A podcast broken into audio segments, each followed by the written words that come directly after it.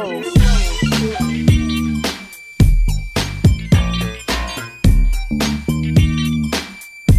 up, everybody? Welcome to another episode of the Two Smart Dummies podcast. I know it's been a minute. Um, we had some technical difficulties uh, on our last episode, so uh, you guys didn't get to hear it. Um, Brady, what's up, man? Nothing much, man.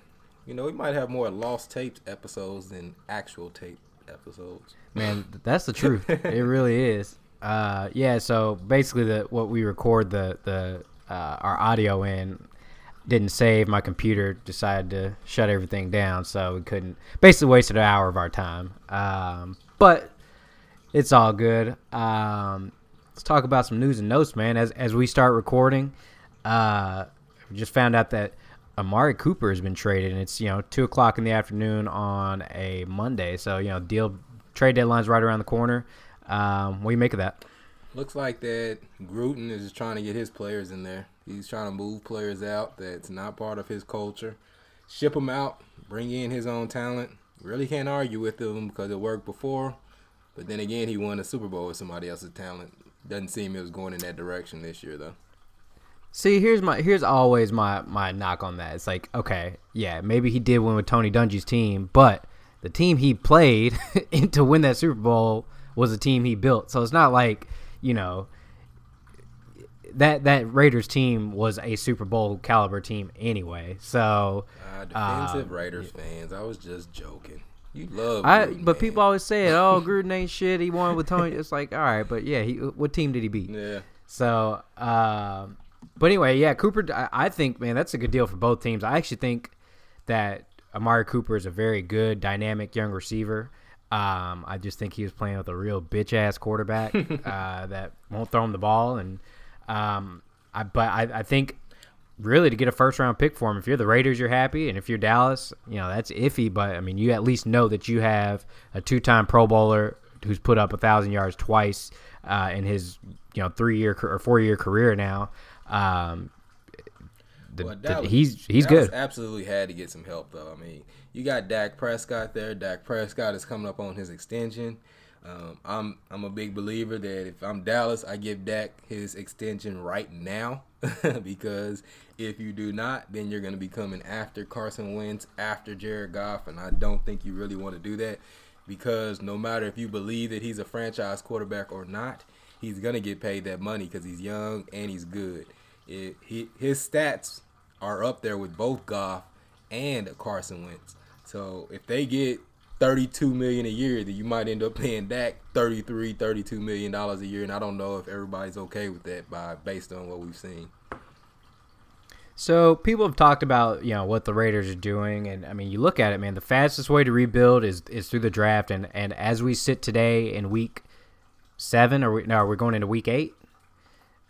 Man, this season's flown yeah, by. Seven, yeah. But so currently week seven, the Raiders are holding the number four pick, which is surely to just get worse. Uh, the number nine pick, which is Dallas's pick, and then the number fifteen pick, which is Chicago's pick. So you're you're talking about if things keep going the way they are. I mean, you assume the Raiders are going to have a top two or three pick. I I don't think this move does much for Dallas in terms of uh, you know how I feel about wide receivers. I just I don't think that they make that much of a difference in wins and losses. So I anticipate that that's still going to be a in, top ten, Dallas top twelve draft pick. That's different though. I mean, just saying, does a receiver come and change your team? No. But if you put a receiver on an already good team, then it can. I mean, I look at the Eagles when they got T.O. T.O. wasn't the whole team, but he made a huge impact because that's all that team needs. Um, I think all Dallas is missing is a playmaker. I mean, you got Zeke in the run game. Your offensive line struggled this year, but eventually they should. That's what I was going to say. The line is bad. But I mean, Dak can make plays. He just literally has no one getting open. I know they think they're open, but you're throwing it to Allen Hurns and Brice Butler. If I'm Dak, I'm not throwing it in coverage to those bums. They'll give me some picks, tipping it up in there and missing it. So I don't blame Dak. The the thing that I would say is that you get Amari Cooper, but Amari Cooper's best asset is going deep, in my opinion, and I don't think that's Dak's best asset. So should be interesting to see, man. But I think both teams needed to make this move. I think it's better for the Raiders than Dallas because Dallas doesn't have a good history of trading for players and then it working out. But I'm a Dallas hater, so I thought I like the fact that the Raiders got a first, and I hope this blows up in their face. Truthfully. Yeah, and I just I think that you know there's there's actually rumors that they're looking to move Derek Carr. Um, that you know he's been linked to being traded to Jacksonville. Um, if I'm Oakland, I think it's a good move for both teams. If I'm Oakland, I just I give Derek Carr a fresh start. I do think he still has some talent. I just think I think that motherfucker is gun shy, playing with PTSD or something what like. I mean, what do you think Derek Carr is worth? If Amari Cooper's worth a first, what is Derek Carr worth? I think Derek Carr is worth a package of picks. Um, I, I think whether it's it's two seconds, whether it's a first and a fourth, somewhere in that neighborhood.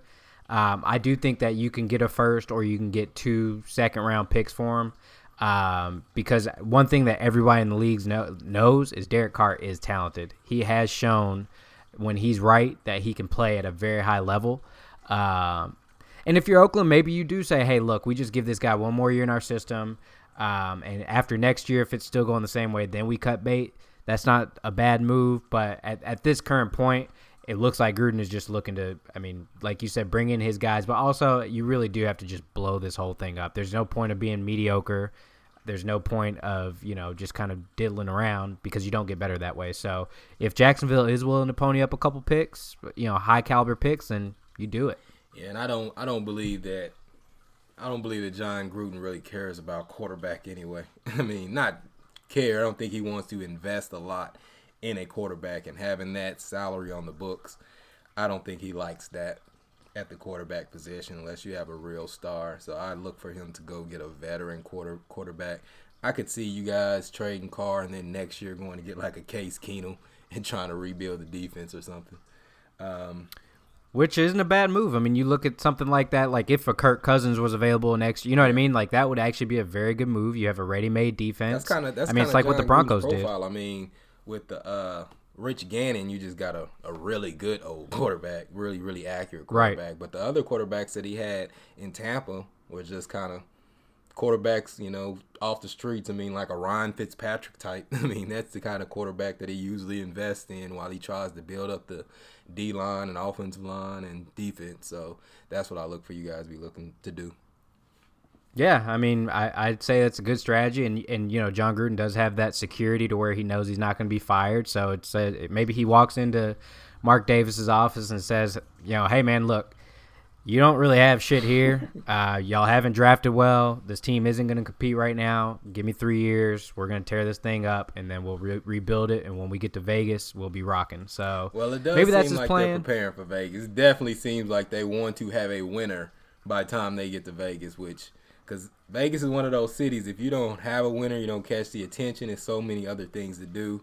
I think they want to catch the attention in the heart of Vegas early, kind of like Brooklyn wanted to do but in a totally wrong manner. Right, right. oh, so I mean, I don't got a lot on NFL, but yeah, that's an interesting story. What do you think about the Ohio State loss? That pretty much shaking up the whole college football playoff now. Yeah, um, you know, as as you and I have talked about before, we already have kind of both agreed that um, that the Pac-12 had no shot of getting in, and that we really just thought it was going to be Ohio State, Clemson, um, Alabama, and then sneaking someone else Notre in Dame. there, and Notre Dame. Um, with Ohio State losing, that's good for Oklahoma. That's good for Georgia. Um, you know, I, LSU. I mean, I well, does Stanford have one loss or two losses? I think they have two, but not because they beat Oregon. So they may only have one. I can't remember truthfully. I think Stanford's a one-loss team, so they But might think- have an I outside mean, shot think- of getting in. I don't, I don't really think it matters. I mean, truthfully. Yeah. In the grand scheme of things, whether Stanford has one or two, it doesn't matter because the end of the year, they still have to play Washington again. Uh, their Pac-12 is pretty much beating up on each other because Oregon gave Washington its second loss, and then they turn around and take their second loss to Washington State. So, but this is a Oh no, they they lost Utah. Yeah. You're right. No, Stanford's done. Yeah. So you got, I mean, your top three teams have two losses. USC, Stanford, Oregon, Washington, they all have two losses. So, Yep. I mean, there's nowhere they can go. They're totally out, in my opinion. Um, then you have Notre Dame, Clemson, Alabama, all undefeated. And then OU is with one loss. Um, Notre, you know, that's four right there because if you look at it, I don't think the way the schedule's panned out that the SEC can get two teams in, especially since most of pretty much all their teams except for Bama, all the contenders have already lost one. So it would take, you know, L- I think if LSU goes undefeated and they beat Alabama, I think Alabama still gets in, and I think that LSU would get in. see. I don't see. I think the only way that happens is if I just don't know how they get in without winning the conference. I'm trying to think of what happened last year to allow Alabama to get in. I believe Ohio State had two losses, right?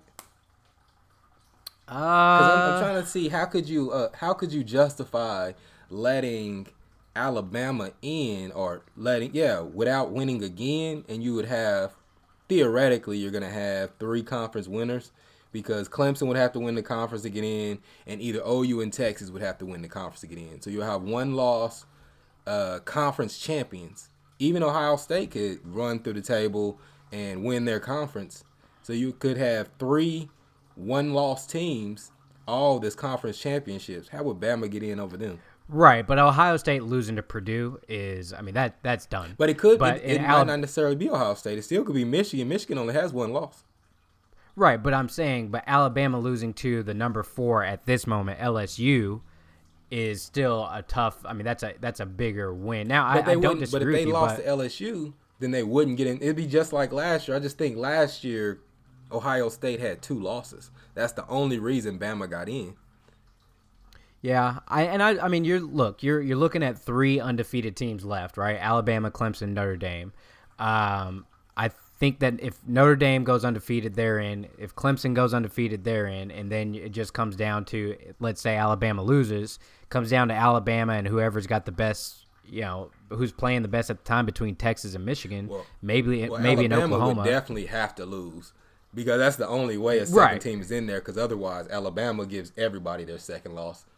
Right. Yeah. Exactly. So I think I think there's a path for it depending on when Alabama loses. Um, like I said, if they lose in the SEC championship game to an, a one loss LSU team, Well, no, it would have to be. I think it would have to be a in. one-loss Georgia. oh, team. you're right. It would have to be Georgia. Now that I think about it, I don't think any. I, I you're right. I don't think two SEC team get in. Because I think Georgia, Georgia has to play Auburn, and then Yeah, uh, and I don't think Georgia can beat Alabama. yeah, and so. then Georgia will go to the um, finals no matter what, unless Kentucky Yeah. or somebody beats Georgia, which would be crazy. Which is possible. Yeah. I mean, I don't know. Kentucky is kind of rolling under the radar. They are six and one. So, um, but yeah, Michigan, Texas, and and um, Oklahoma are kind of right there. Oh, Florida's only got one loss too, actually. Yeah, th- To Kentucky. yeah, and that's what I'm saying. The SEC East could get kind of crazy. Huh. Yeah, I mean it's it's looks like we're we're shooting down the stretch of a very interesting uh, race to the playoffs that's going to play out in the next month or Yeah, so. most teams have some pretty decent teams at the end. I mean, like I said, even Notre Dame, their closing stretches against bad teams, but it's like bad teams with talent. I think it's something like Florida State, Syracuse, USC. So any of those teams can, you know, decide to let the talent really pull through and beat them at any point in time. So I don't think anyone has an easy stretch by far. Alabama's getting into the heart of their schedule. Um, Oklahoma's getting into the heart of their schedule. I really don't know about Clemson, but I don't really respect the ACC. So we're gonna see. I agree with you on There's that. some exciting football coming up. So at least it'll make it interesting. I still think if they went to six teams, it'll be a lot better. Do wild card teams, put two teams on by the first and second team. I don't really think you can make many mistakes after one through six. Anything else is kind of a stretch every year. But if you get one through six right, I don't think anyone can complain. Uh, all right, before we get back on football, I want to jump back to the NFL real, real quick. Um, I do have to mention, I think Patrick Mahomes. I mean, that guy is flat out incredible. Um, you know, 22 touchdowns in his first game or first eight games. Um, and the way they dominated Cincinnati last night. Cincinnati is not a bad team, but this Chiefs team, and I know you and I are both hesitant to crown the Chiefs because we see them start you know six and one every year, six and two, and then all of a sudden they end up ten and six or eleven and five, and losing the first round. But this this feels like a different Kansas City team. Yeah, I mean, uh, I'm gonna look at their offense. They just have so many weapons. It's so hard to defend. This is a this is one of those things when you get the perfect quarterback with the perfect perfect offensive coordinator, man. It just it just looks like magic. Everything looks so easy. You never know who's gonna break out. They're comfortable running the ball. They can play every style you want. And I just really don't see how you can defend these guys. And the defense is serviceable. I mean, I look at them and it looks a lot like the, my Eagles last year when they won. They just had that feel like everybody's hesitant because they always fail and they always mess up. But this year they're just playing with a different sort of confidence um, that I hadn't seen. And they have all the tools. They have a high powered offense. Their defense isn't good, but they can get a pass rush. And that's really all that matters in NFL. If you can score 40 and 50 points and you can get a pass rush, make them continue to drop back and pass with you, then I mean you can always stay in the game. So I, I like Kansas City. I think Kansas City is serious. I think the Rams are serious. They're my top two picks to go. I want to see that matchup, Rams versus um, Kansas City in the Super Bowl. So that's what I'm looking at, man. I think Patrick Mahomes the real deal. It definitely looks that way. So, um, yeah, I, I'm curious to see. I mean, the Rams look unstoppable, like you said. Um, Gurley, you know, man. How good is that dude? That dude is just he's just so good. Three touchdowns a game, basically. I mean, that's just what he does. so I mean, effortless. He's incredible. And that, that draft has turned out to be a pretty good running back draft. Just to go back, um, and now I think Ty Gurley has a chance to break your whole skill position thing because that dude is literally carrying the team. He might. I mean, he's but he's also a once in a generation superstar. I I also think Saquon Barkley could be in that mold. Um, Barkley's actually one of the best running backs I've I've really ever seen. But and you know who's um, you know who's kind of underrated in this whole conversation that never gets any love, and all he does is produce. Uh, Melvin Gordon. Melvin Gordon. Out the Chargers. Yep that dude produces just like Gurley, but you just never hear him in the discussions. Outside of fantasy football, I don't think I ever hear talk about Melvin Gordon. You kind of hear that. I mean, just about the Chargers in, in general. I mean, they, they're five and two, and no one talks about the Chargers being any good. Um, you know, I I actually think that the Chargers are a very sneaky team to watch for this year. I mean, they've won, they've lost, or excuse me, they've won four in a row. They're five and two. They're right behind Kansas City. So as well as Kansas City's playing, the the Chargers are right on their ass. So um, you know, I definitely think that that the Chargers, if they can stay healthy and get right, which is always their issue, that they're going to be a problem. Um, that they're going to be a problem moving forward. You know, and I, I'm not super sold on the AFC this year. I don't think there's very many good AFC teams. I mean, New England is is good, but they also play in just a cupcake division. I don't think the Steelers good. I don't think the Bengals are. I think they're average. I think the Ravens are average. Um, and then that, that AFC South's a complete mess. So I think that's going to come down to Kansas City, New England, and, and the Chargers. I don't want to get too off track, but I wonder if it's still like the like with me. I've always been like an NFC guy. No matter, you know, I got my team, my team that I like, but outside of that, I've always been like an NFC guy. Just like in the NBA, I've always been a like an Eastern Conference guy. I, I watched the Western Conference, but I've always been more interested in the Eastern Conference. Are you that way? Or is it just whatever your team is in? Um, it sounds like you bang well, on the AFC a lot. but the AFC is not good. I mean, it's kind of like you know, like if I were a fan of a, of an Eastern Conference NBA team, I would say that the the the the Eastern Conference is no good. Um, you know, that's just the facts. Like the, the the hardest divisions are typically in the NFC. I mean, there's no way that you know, typically with the exception of, of a few years where the uh, the Cowboys or, or the Eagles or someone would win not go nine and seven and, and win the NFC East, for the most part, I mean, you can look at some of these divisions in the AFC and think that nine games in the South will get you in and nine games in the North will get you in. However, you go down to the NFC and you got to win 10, 11 games. Yeah, well, the North is kind of the, the argument of being like the, I guess, the SEC because they're so tough but yeah, you're right. I mean, that's what typically they, that's what you they got claim. more talent throughout a conference, competition within a conference, but AFC is really, yeah. really top heavy. So I give you that. Right, and then you got the NFC where I mean, like I said, Washington or Dallas are going to have to win 10 games to get in. Minnesota's going to have or Green Bay's going to have to win 10 games to get in, and everyone in the NFC North is 500 or better. Um, you know, the the NFC South the Falcons are the worst team in that division, and they're not a bad team. So you know, with the exception of the Rams, the who South are playing, is uh, always uh, and, crazy. Over the last ten years, the South might have been one of the craziest divisions because I think Yeah, they don't have something like repeat winners almost ever ever. won the division twice or something like that. Exactly. So, you know, the NFC is typically a tougher conference, and that's why I always maintain my argument about Tom Brady that if he played in the NFC and Aaron Rodgers played in the AFC, I think that Aaron Rodgers, we'd be talking about him as the, the greatest quarterback of all time, and Tom Brady would have, I think he'd have a Super Bowl or two, but I don't think that he would be. I, I don't think if he played in the NFC, the NFC, he would have five rings or go to the Super Bowl seven times. Uh, I don't know if I could say that. I would say that um, his regular season might have been a little tougher, and he might have, you know, missed a couple of opportunities. But I just, I think he still would have been great though. I just, I don't know, Mike, because there's a couple of one of those seasons he went what 16 and one and didn't lose until the the finals. Was it 18 and one?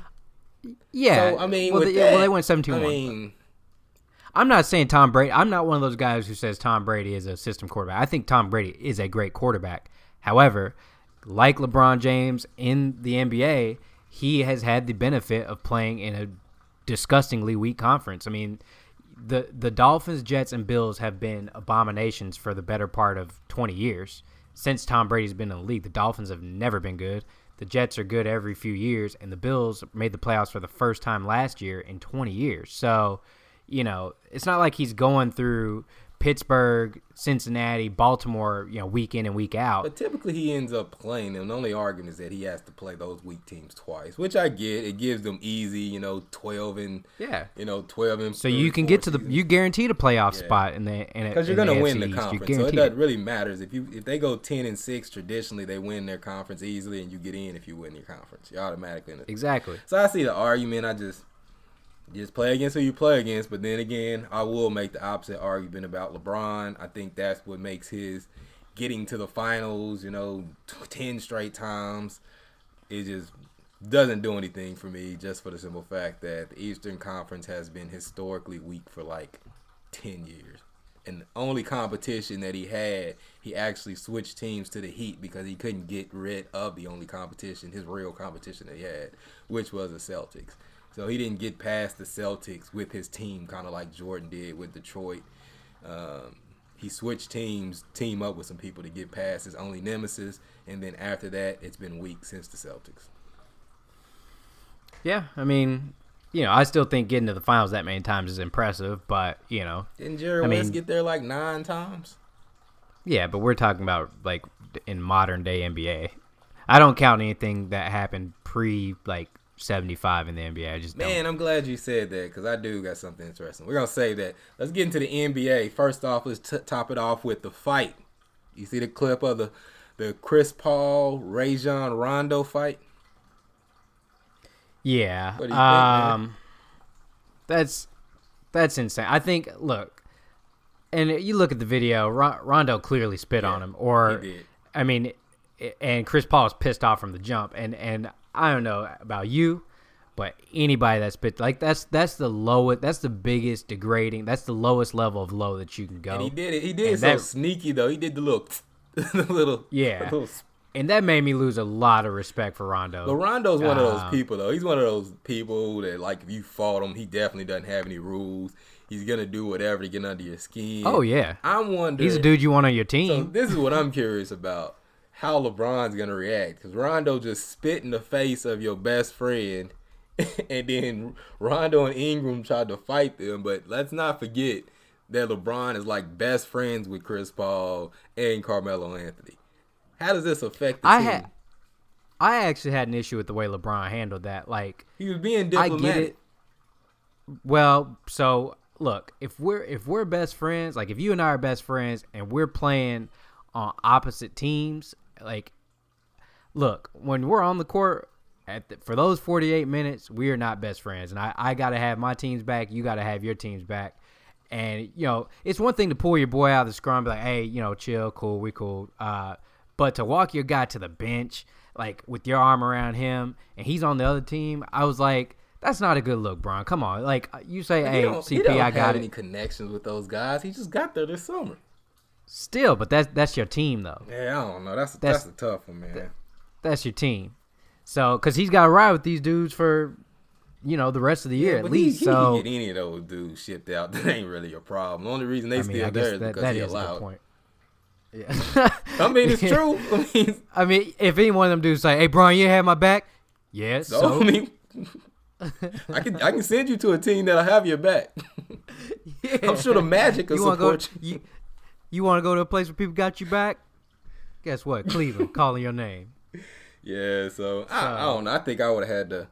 I think he showed tremendous restraint because I don't think he has that relationship with Rondo. Like I wouldn't even say he likes Rondo, but for him to not get in the middle of that and kind of pull him to the side is just. I just I don't know. Rondo is one of those people which I don't think the Rondo, Lance Stephenson, LeBron thing is gonna work because Rondo and Lance Stephenson they're just players that try to get under your skin. You know they're annoying. I mean, I think Rondo's to be a great coach when he retires. Rondo's one of those throwback players from like the 70s.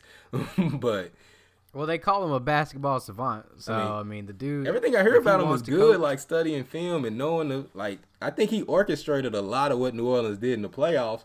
But for you to be that good, you to be that smart and that talented, they say, ah, we could let you go though and bring in Elfrid Payton. Yeah, I mean that's fair. I mean, so how how how good for the team are you if you lead them to probably their their most success that they've had over what since Chris Paul was there with David West, Mm-hmm. Yeah. and then they just let you go for Elfrid Payton? That's kind of crazy. I mean, but we we all know that Rondo's kind of over the hill. It's not like we're talking about prime 2007, 2008 Rondo. But still, man, he was like a perfect fit for the team. I mean, he still got production. He was okay with, you know, when they wanted to close out the game with Jrue Holiday, he was basically assistant coach with Alvin Gentry on a lot of those games. So what I'm saying is there's something outside of that. Like people just can't deal with that dude. No matter how good you are, no matter how smart you are, people just can't deal with that dude. Ever since Kevin Garnett has retired, nobody's been able to keep him under control. I think Kevin Garnett was the only person he respected. Yeah, we'll see. I you know I, I just I I think a lot less of Rondo now. I think that um I just think that's the lowest of the low. But while we're on the Lakers, here's what I want to know. I actually don't think that this team is going to be good for Lonzo Ball. I think at some point they are going to trade him, or he's just going to spend his entire career being an average to above average player. Um, That's kind of because the kind of point I don't know, man. Like the kind of point guard that he is, I, like he, I, I know he gets compared to Jason Kidd, and you know, I I remember when Jason Kidd was being forced his last year in Dallas to run the triangle under one of Phil ja- Jackson's um, assistants, uh, Jim Cleamons, and it was like watching. I mean, it was awful. It was awful to see. You have a great open, uh, open floor point guard. You have to let him grab the rebound and run, and that's what Lonzo can do. That- and I don't know that this though. the system that uh, right, but he's not a ball. He's not the primary ball handler, which I think Lonzo has to be to be a great point guard to make the decisions to, and that's how he's going to get better. Well, I don't. I mean, I don't think you really seen Lonzo though, because Lonzo's been hurt. He hadn't really played with the team. He's coming back. He's coming off the bench, but they're really just working him back. No one really believes Right. that Rondo's going to keep the starting position all year. And even in the little bit of time that Lonzo's been out there, Lonzo's shooting like forty percent from three point line, and his shot looks a lot better. See, me, I think Lonzo's just a baller. Like I think he is like a Jason Kidd. All the stuff, the nitpicking, a lot of that's just because people don't like his dad. Because that dude's a baller. He balled last year. He can adjust to the game. People love to play with him because he's a pure passer. He hadn't played in a while, so people have forgotten how good that Lakers team. I mean, his his win share himself was like a 15 point win share. They went up to like what 36 games. um, just by adding Lonzo, that that style of play was different toward the second half of the season. They were one of the highest scoring teams in the league. And that's a lot because of Lonzo getting steals, pushing the pace, passing the ball, a combination of him and Randle. Now I know LeBron is a a better version of Randle, like a way better version of Randle. But in his his career now, he's okay with having a younger point guard bring the ball down if he respects you. Because Kyrie brought the ball down a lot and especially with the second unit. So I think I think Lonzo's going to be really good. I think he's going to benefit from LeBron. I think that Lakers team is going to be a lot faster. My only gripe with that team is no outside shooting. At some point, they're just going to pack the lane like the Spurs do. Yeah, and uh, like I said, I I am a Lonzo fan. I think that he's a great player, um, but I also know that being a point guard in the NBA is the toughest position to you know, kind of learn, and, and it usually takes four or five years. You and I have talked about this before um, to really get going, and I, I think that LeBron could actually stymie that. You know, coming in at such an early point in his career. I mean, Kyrie was four four years into the league when when Bron came back, so he knew who he was. We knew what he could do. We're still trying to figure out how good Lonzo can be. See, I think, so I don't think so though. I think we know that Lonzo's good. I mean, what he, his passing is like next level. There's this is like a once in a generation passer that you had. This is this is gonna be this generation's Jason Kidd. The way that kid passes and move the ball, he sees things before other people see things. I remember his first summer league game, his first play was like a oop from half court when they've always ran that play and nobody's ever thrown that pass because he has elite vision. You put that with LeBron and get those guys really running the court with Kuzma, that's going to be a fast young team once they get going. Even when he got with the Heat, there was an adjustment period. I think there was like 15 games where they really struggled because LeBron, you have to get the feel for playing with LeBron, and he has to get the feel of your strengths. But I think LeBron is really going to help Lonzo become one of the best passers and players that I've seen. And I think that is going to force him to develop his game faster than he probably would. So we won't be like Jason Kidd saying, man, what if Jason Kidd only had a three and didn't wait until, you know, he got to Dallas to win a championship? Because LeBron's going to hold him accountable. LeBron's going to put him in position and make him, you know, grow faster than he normally would. Jason Kidd never had that. So we're you know first weekend of the season, and um, I want to ask, who are your league pass teams so far? Uh, we kind of talked a bit about this in the last lost episode, but um, now that we've actually had a week under our belt, to I mean, not to say you know anyone's good, anyone's bad, but are there any fun teams? So by the way, in case y'all are out there, in case y'all missed it. Um, what the NBA does, and this just goes to show why the NBA is a great league or the greatest league, is because they gave a free week of NBA League Pass, um, and they'll they usually do it again around Christmas time. So y'all always keep a watch out for those of you who are still trying to get into the NBA season. And if Um, but anyway, the man, NBA app and you log on, they'll give it to you free on the app too. So through the first two weeks, you get the free radio and the free game, so you can watch stream them online just through the NBA app. So I mean, the the NBA is doing things right, and you and I have talked about it. Um, I you know I just think that the NBA is the league that you really want to model after. And I'm getting real tired. By the way, before we get to the question, that, that like I was trying to, I, you know, I I get excited about the NBA, and I had a buddy who who tells me and it's the pe- people who don't watch the NBA that piss me off the most because they're like. Uh, they don't play any defense in the NBA. The, the regular season doesn't matter. They don't play hard. And I always look at them I say, How many NBA games have you watched over the past five years? And they go, well, me, like three or four. And I'm like, Well, why are you talking? You're just that same rhetoric that you've been like fed by some other college basketball pure is pure uh, kind of mentality. You watch the NBA now, you watch that, especially in the post ISO ball uh, era that we're in. The NBA is the most beautiful game on the planet. Yeah, and that's why I like the NBA more than college. Like I like there's a there's a pureness about college, but it's kind of like the argument of people saying in the 50s they played real basketball because it's like a lot of passing and things like that. But you people have to understand it's it's two totally different games. There's a reason why a guy only scores 12 in college and then he comes to the NBA and averages 35. That's not no defense. It's a rule change. I mean, you get away with a lot more in college. They let you play a lot more physical. They'll let a person just stands in front of the rim. That's the biggest thing is they let people stand in the lane so people can't drive and score as easy.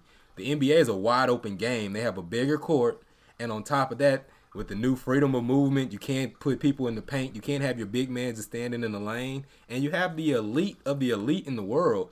Just remember on the college basketball court, whoever's the best player on that is scoring 30, that's like the 15th man that can't even get on the roster in the NBA. Everybody scores 30 in college. Those dudes, the 15th Right. man probably was a national player of the year or something. So it's just a lot different game, and I hate when people say that too. Yeah. So, who are your league pass team so far? Anybody that you're watching closely that maybe you didn't think that you would be um, starting out so soon? I would say the Knicks. I haven't missed a Knicks game. I think the Knicks are intriguing. I like what Fizdale's doing. I like how they play. It reminds me a lot of Miami style. I, have really been watching every game of the Knicks. And of course, outside of the Heat, I always watch Denver games. So those have been the two teams that I've really been watching closely. It was Denver and the uh, Knicks. I really like the Knicks. What about you? Yeah, I unfortunately I haven't had a ton of time to watch as much NBA as I want to, or sports and journals as I want to. But um, when I have, I, I, you just said one of the teams. It's it has been uh, Denver.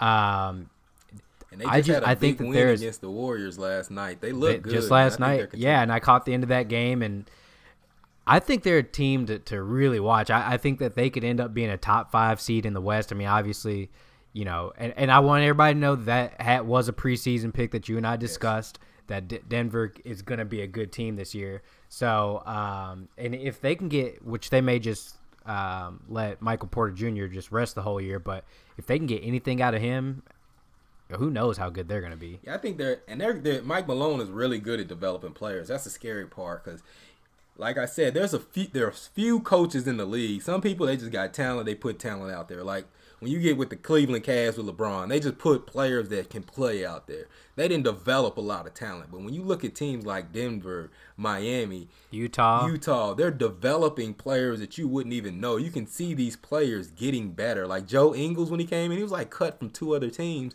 and now this dude might be one of the best small forwards in the league because these teams just develop talent. Um, that's what I see from the Knicks. When they're playing players and their their style of play. They play so hard. They play hard nosed defense. I really like Frank uh, Tilalinka. I know I messed his name up. Nina, Nina Keela. There you go. I don't know what it is. I, I, I, attempted it, but you know I am Charles Barkley, so I was bound to get it wrong. uh, but yeah, I really like their style of play. I like how they push the ball. I like how they play defense. Um, another sneaky team is the Clippers. I really like the Clipper style of play. And Tobias Harris, he's probably one of the best players that no one talks about. Tobias Harris always really, flies really under good. the radar. Radar. Yeah, I agree. And I think you're going to start to see that more and more in the NBA as the teams like Utah and Denver and a lot of teams that, that claim to be small market, well, that are smaller market teams have success. I mean, but those type of coaches so far, with the exception, I, you know, you talk about the Clippers.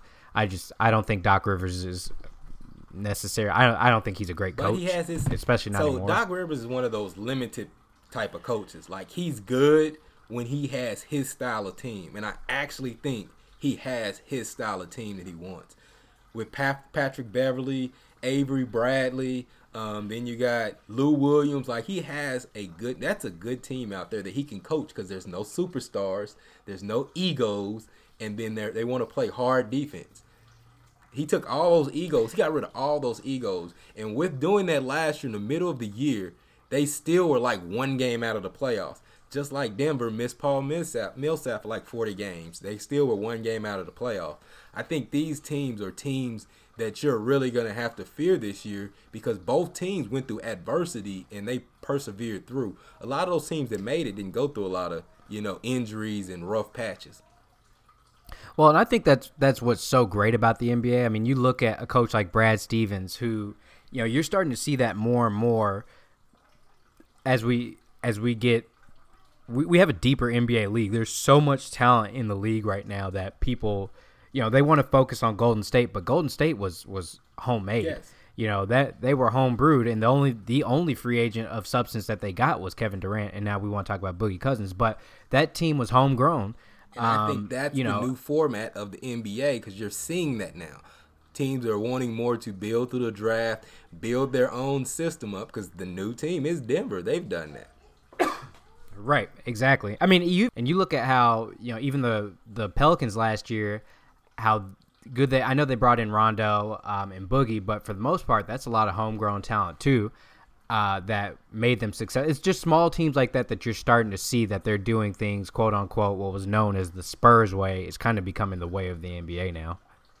Yeah, but I like the fact that teams. I don't know if the drafts just been deeper, but I just like the way that um, teams are starting to develop their talent because it it shows you can't just throw money at the problem. Um, a lot of teams think it's the old school where you can just go buy two or three players. But that's not sustainable anymore. And that's the problem that LeBron ran into was that he built his team in the old structure. Well, and it was actually not even a it wasn't even a long period of time for that structure because they did that those new I mean the new cap rules kind of messed that up after the Heat. But the building a team thing did not last long. Golden State has shown if you got your own talent, there's so many cap tricks to keep these people together, and it's just a longer living dynasty. It's kind of old school '80s Lakers, you know, '80s Celtics, which know, coincides with what I built. think was the last great talent boom. Um, was the '80s, and that's when you had a golden age of basketball. And I think, like, as and, you know, I, I'm on record of saying it. I think we're we're in another golden age. I just think that Yeah, this I is definitely think we're in the best basketball. Like we don't even know what we're getting right now. Right. I mean, you think about how many great players are on. I mean, you look at a, like you look at Kawhi Leonard in in um in Toronto. You look at Russell Westbrook in Oklahoma City. These aren't Celtics, Lakers, Bulls. You know, you're big. I mean, th- there are stars literally everywhere throughout the NBA. Even if you're a fan of, I don't know, the the Charlotte Hornets, who I think are a shit team, but it's got to be fun to watch Kemba play night in and night out. Yeah, the um, distribution of talent is crazy in the NBA right now. Um, I, I mean, but it's good. This is like the like I said, it's like the '80s. It's like things I've been watching that new series on ESPN, um, basketball, a love story, um, and it's just a lot of it reminds me of today, just the the era of basketball, how good all these players were. We forgot about how much talent was like in the '80s, uh, and some of the things that they've done. But if you look at like right now, if you look at the averages of Westbrook, like Westbrook walking on the court, every time he walks on, he's a triple double. This is something that no one's seen before. Even Oscar didn't do it like this. Like last night was his first game back from a knee injury and had like 25, 10, and 8. It's just a walking triple double. It's And I don't think all of it's stat patty. No, Now, they did say. Oh, go ahead. no, I was gonna say yeah. I mean, some of it is, but I mean, it's still very impressive to be able to do that in today's NBA. I just don't I don't I don't see him like actively he just has that intensity. I like the interview that he gave after Carmelo Anthony said something about him stat padding and it made a lot of sense. He said if you're sitting there waiting for the rebound to come to you, then I'm just going to go get it so I can push the ball. So when you see him stealing rebounds from his teammates, I guarantee you it's not Steven Adams or Jerami Grant. It's players like Carmelo because they waiting for the ball to come to them, and he goes to get the ball. He's just ultra aggressive in everything he does. Now, in that same regard, I do think that you're in a place like I don't think he would be able to do this in the '90s or the '80s because one one thing that we know now is that you know the evolution of the big man is you know Russell Westbrook isn't coming in the lane against Antonio and Dale Davis and grabbing ten rebounds a game. It ain't happening. Charles Barkley, um, you know Hakeem Olajuwon, guys that when you had an actual center, actual power forward, you ain't getting those rebounds. So. Um, But it's also because your coach is not gonna let you do it because they're gonna hit you. You don't want your guard taking that much punishment going into the lane if they don't have to. So it was a lot, lot more physical. And with these new rules that they put in this year, that freedom of movement rule, that's why you're seeing these scores like 130 and 140. Yeah, we're going back to the ABA days. Scores. Yeah, ABA scores. Like I think in like the first game, I want to say like three players from the Warriors got 30 points. I mean, it's just Which is- you know what's funny when I when when Paul Pierce said a, a month ago that he said that three players from the Warriors are going to score 50 points in one game and they're going to be the first team to score 200 points. I just remember how stupid I thought he was and still kind of think he is, but I mean, three players scored 30. Now I'm starting to think like, well, I mean, I don't know if we're that far away, man. I think these scores early on have been nuts. I mean, they've been like what, one thirty to one seventeen. Yeah. Like the because you can't, you literally can't touch people coming off a screen, so you're just getting free releases of people just scoring. Curry has scored thirty in every game.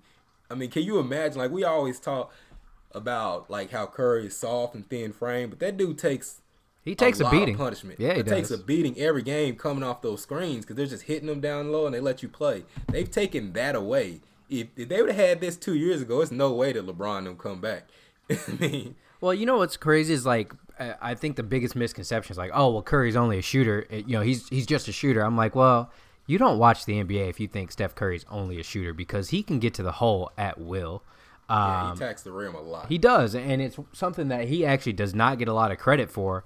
But I mean, the refs don't even give him credit for because they hammer him inside, and he probably gets the least amount of and ones.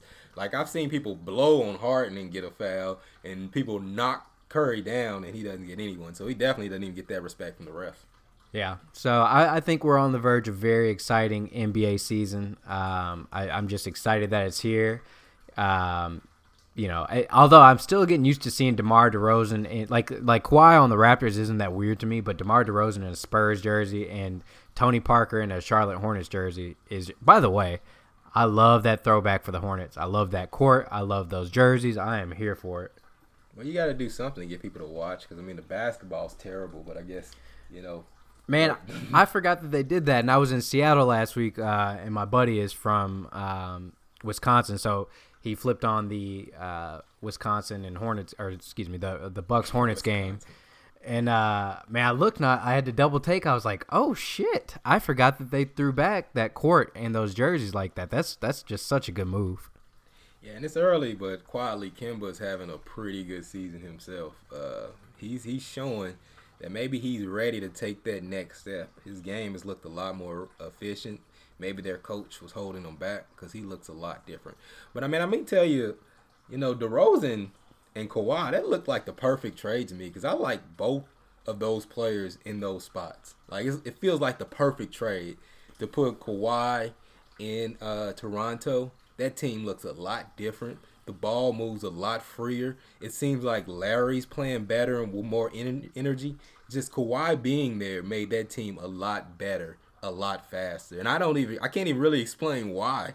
It doesn't look like he's doing a lot different than DeRozan, but it just looks like he's a much better fit. And then you take Kawhi, I mean, you take DeRozan and put him on the Spurs. Now Kawhi isn't like ball dominant with them anymore. Now it's um, DeRozan, freedom of movement. Everyone's getting the ball. You don't have that Aldridge Kawhi thing going on. It just looks a lot better for both teams. So, where would you put it right now? What What are the odds that, or what is the percentage that you think Kawhi stays with Toronto? Seventy percent. I was gonna say I think it's about seventy five percent that I think the Lakers once again overplayed their hand, and for the second year in a row, I think they're going to miss out on a player that they were targeting because they assume that because they're the Lakers, they're going to be able to get these guys in free agency. I I, I think that Isn't Kawhi. funny just how getting LeBron like changed that for them. Did they totally forgot that over like the past ten years they've been the Knicks that every free agent was destined to go there and none of them went. And some and of them wouldn't even take a meeting. Yeah, and they get LeBron, and for some reason they thought all of that changed. Like, oh, we got LeBron, so all that's gonna change now. Like, it's still the same way. Once players get to these other cities, then they love these cities, even though they're smaller. They love them, and then they don't go to the Lakers. Yeah, I mean, I wouldn't go to the Lakers. I wouldn't go to the Lakers either. I I I would be willing to bet that Kawhi resigns in Toronto, especially if they have a good year, especially if they make it deep in the playoffs. And I think that you're going to look at uh, the general manager for the Raptors, uh, and I think they're going to laud uh, uh Majiri for being a great GM and being willing to take a chance on, you know, a superstar like Kawhi, who I think he's going to find that that quiet guy probably doesn't want to be the focal point of, of the attention that comes with being a Laker. So I, I think he stays. Yeah, and that's a lot of it. I think that it's come. It's not like the old days where you had to go to LA to get fame and fortune. Like now, you can do the same thing from anywhere in the world. And with LA, it's like one of those places. Do you really want to live in Vegas? Or do you just want to go back there for the summer and then have a place to get away?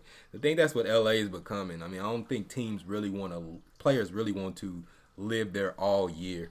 Um, like everyone thinks that Anthony Davis wants to be there now. He may, but I don't know, man. Just they they've been turned down by a lot of players. I have to think that mystique is gone and you know, I think it's just a media-driven narrative at this point that oh, the Lakers, you know, playing in L.A. I, I like you said, I don't think motherfuckers are just dying to play in L.A. Especially when you talk about like state income taxes and and you know the fact that the Lakers have kind of proven to be incompetent up until last year, uh, for uh, the better part of the last, you know, I would say since that 2010 2011 season um, or maybe 2012, 2013 when they got Nash and Dwight. But the, I mean, for a good five year stretch, that they was, proved to be pretty. The, that was the beginning of the end, though. Yeah, they proved to be pretty incompetent. That and pe- and one thing that you're finding, and one thing that's great about LeBron and today's superstars, they don't want to play for a garbage organization or, or, or a terribly run organization. Yeah, I mean, you saw the effects of that with LeBron, and um, I think he's changed the culture of everyone will be willing to take less as long as you're going to a good good organization, and especially not signing these long term term deals to get you locked in. Uh, but Jimmy Butler is going to be another example of that. I mean, he didn't have any control. He got traded to Minnesota, but that's him saying, no, I'm not going to lock myself into a bad situation just because you have my bird rights. I'd much rather go rather go to a better team, and I think it preserves your career too because it doesn't put so much on you. Um, but I mean, owners got to get better. That's why I like this new trend of building through the draft because people have just been drafting terribly for so many years and not even being held accountable. It doesn't seem because there's only so many times you can be the Orlando Magic and get the you know top ten pick and never get a point guard. Yeah, but I mean, you look at you look at the Orlando Magic. I always say, yeah, they're they're one of the worst franchises in, in the NBA. But man, these dudes been to the finals, tw- you know, twice out of their twenty five or thirty year existence, and that's more than you can say for damn near half the NBA. So when they hit, they hit. Yeah, but I mean, but, a no. lot of that was pure luck. I mean, you don't get a Penny Hardaway in a Shaq in like two separate drafts, and they still managed to mess that up. So I don't know. I'm just not giving them a lot of credit, man. Yeah, but no, I agree with you. I think overall, I, I, and we'll probably get into this as the NBA season goes forward. And for those of you who are listening who aren't huge NBA fans, uh, we do talk a lot of NBA on this show, and we want to educate you. Maybe we'll challenge you. Uh, you know, pick an NBA team. We'll talk to you about it, why you should or shouldn't be a fan.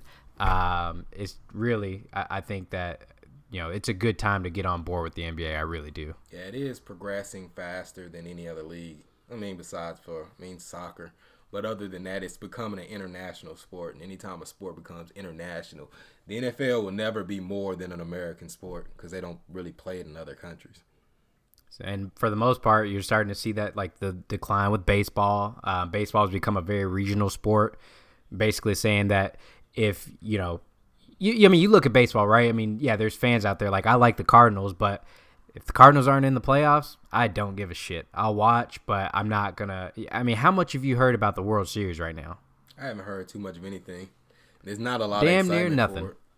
Exactly, and that and that's crazy. And these are two of the most historic franchises in baseball history, and there's still not a lot of buzz. So, yo, there's no you. You get a week to think about the NBA Finals and anticipate the matchups. You get two weeks to think about the Super Bowl, and baseball just. I mean, I bet if you polled half the people in the country right now, they couldn't tell you who was in the uh, in the World Series. What's crazy though, I would wonder how many people even know that the World Series going on. You know, general population, would you know? Like, I don't think there's a commercial that comes on that I don't know the NBA Finals is coming. But it might just be me because I'm paying attention to it. So I don't watch baseball, and I hadn't seen a lot of advertisement for it. So has there been a lot? Because I hadn't seen much. No, I mean, and they, not really. so you know, the the game starts tomorrow, and I, I like I said, I would be curious to see how many people who uh, are just casual sports fans know who's in the World Series right now. So, and if those, if you're still wondering who it is, it's the Boston Red Sox and the LA Dodgers. So it should actually be a pretty good series, but again, I don't think that it's going to be. I just don't think people in baseball people only care about their team, and that's it.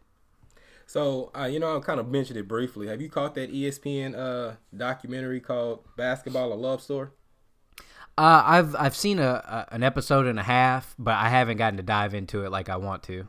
Yeah, so it's 64 chapters, which are all just basically mini clips, but it all runs together like a movie. If you have the ESPN app, you can watch like all 64, but they're pretty much all broken down into episodes. So it's like one episode is like eight of those clips, and they're supposed to be like, I guess eight of them. Is that right? Yeah. Mm-hmm. So yep. and they're airing them every Tuesday um, for like a two-hour episode. But I've watched, you know, one, two, and three. They aired three and four last week. I went back and watched one and two and one and two isn't as interesting as three and four. So if I was gonna air it, I could see why they didn't air one and two on TV. Yeah, the first one that I caught that was that the one with Diana Taurasi and uh, um, it was about Pat Summitt. Yeah, no, that's actually that's a later one. I thought. Yeah, I think. That Okay, I saw that one. Yeah, um, you must have saw that online. Cause I don't think that aired on TV.